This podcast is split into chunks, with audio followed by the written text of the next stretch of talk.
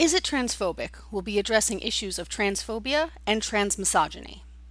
We may also address issues of racism, classism, ableism, and various other intersectional issues in this podcast. So, this is a trigger warning. The panelists on Is It Transphobic will also use strong language. So, listener discretion is advised.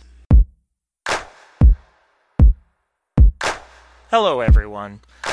On January 21st, 2017, the Women's March took place. This was the day after Donald Trump's inauguration as President of the United States.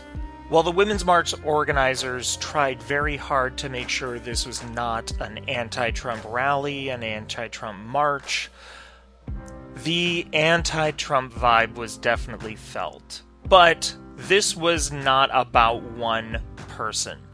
This was about so many other things that, yes, this one person stated that he would be working towards, whether it's ending uh, protections for LGBT folks, whether it was deporting a number of people, uh, immigration, LGBTQ rights, body autonomy, uh, the right to have a safe and legal abortion, all of these and many others were the reasons that we came together to march on Washington, Boston, Chicago, Los Angeles, and many other major cities throughout the United States.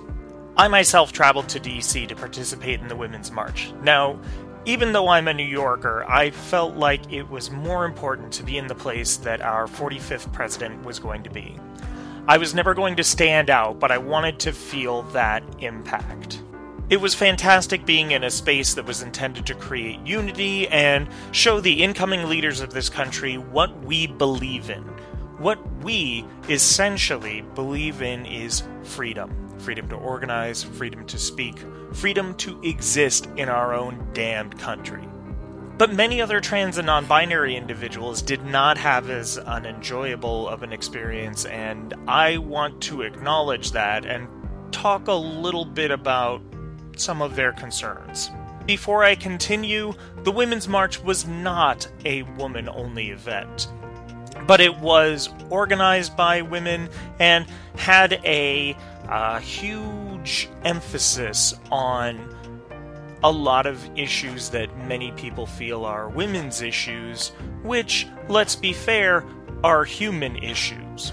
That said, the main problem I've been hearing from my fellow trans and non binary folks is that because of the sheer amount of vagina imagery and the focus signs paid to uteruses, ovaries, and other reproductive organs, many associated with physically carrying a child, and many folks felt that this was transphobic, or at the very least questioned it. Now, no, I'm not arguing whether the partner who provides semen in the act of creation has a say over what another person does with their body. And no, it is absolutely not transphobic to talk about or take a stand in favor of being pro choice. But sometimes the language can be. So before we go there, let's look at the organization. On the organizational front, Janet Mock, a prominent trans woman of color, was a speaker and was one of the authors on the Women's March on Washington's Unity Principles. Now, no, having a trans person on the board doesn't immediately get the trans stamp of approval, and this was only the unity principles for the March on Washington, as opposed to all the marches throughout the country. But the Washington March was the march that all the others drew inspiration from. The unity principles that pertain to trans and non binary rights include we believe in gender justice. We must have the power to control our bodies and be free from gender norms, expectations, and stereotypes. We must free ourselves, our society, from the institution of awarding power, agency, and resources disproportionately to masculinity to the exclusion of others. The other principle that was very prominent was we firmly declare that LGBTQIA rights are human rights and that it is our obligation to uplift expand, and protect the rights of our gay, lesbian, bi, queer, trans, or gender nonconforming brothers, sisters, and siblings. This includes access to non judgmental, comprehensive healthcare with no exceptions or limitations, access to name and gender changes on identity documents, full anti discrimination protections, access to education, employment, housing, and benefits, and an end to police and state violence. So, from a structural standpoint, the March said their unity principles are trans inclusive, which is great.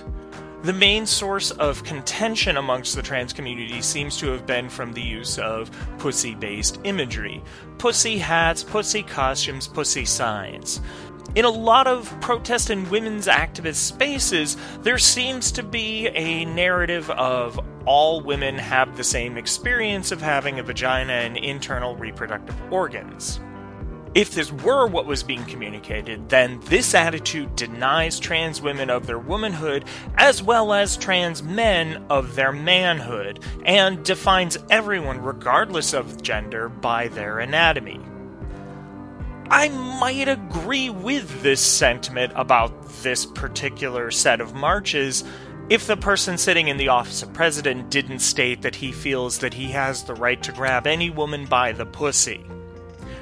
This use of pussy imagery, pussy hats worn by people of all genders, felt, to me, more of a reaction to this specific statement than an entire movement based on this message.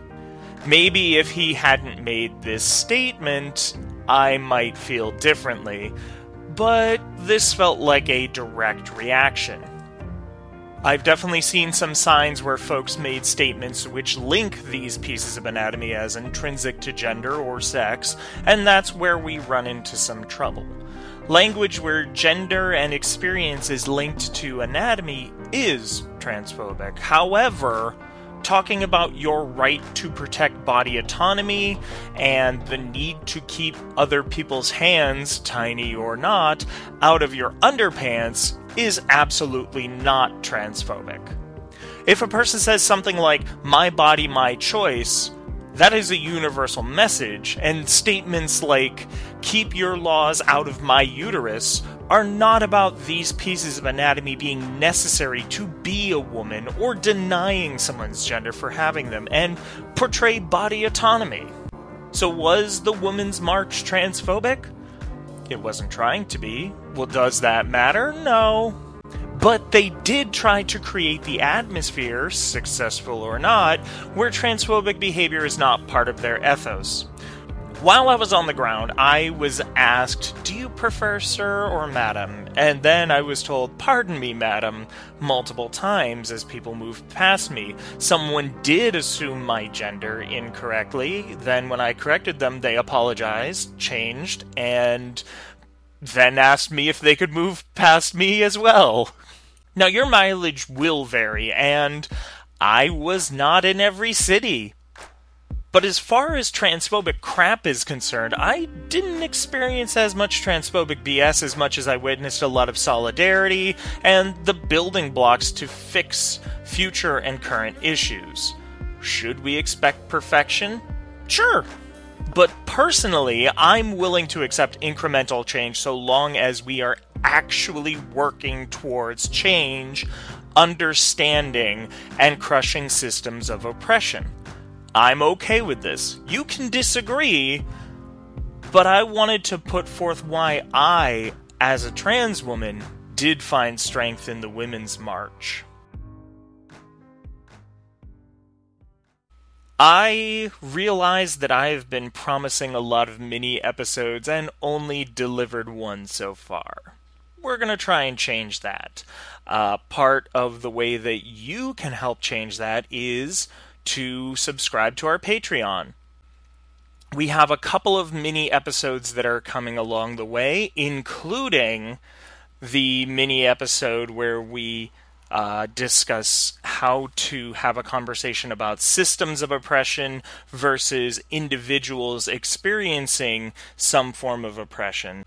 And we've also got a mini episode where I sat down with Kelsey Jefferson Barrett and had a good friend of mine, a professional actor, Laura Fox, do a dramatic reading of uh, his story, My Teacher, My Enemy. So there's some good stuff along the way, but we really need the cash flow to fund it. So please rate us on iTunes, go on Stitcher, download us anywhere you can find us, go on SoundCloud, put in comments, come to Patreon and give us a little bit. Just two bucks a month, and that'll get you access to our mini episodes right away. Is It Transphobic was produced, edited, and coordinated by Ashley Lauren Rogers. The Is It Transphobic logo was created by Phoenix Sweeney, and you can see more of their work at tinylionroars.github.io. And the music you heard was Bruises by Unwoman.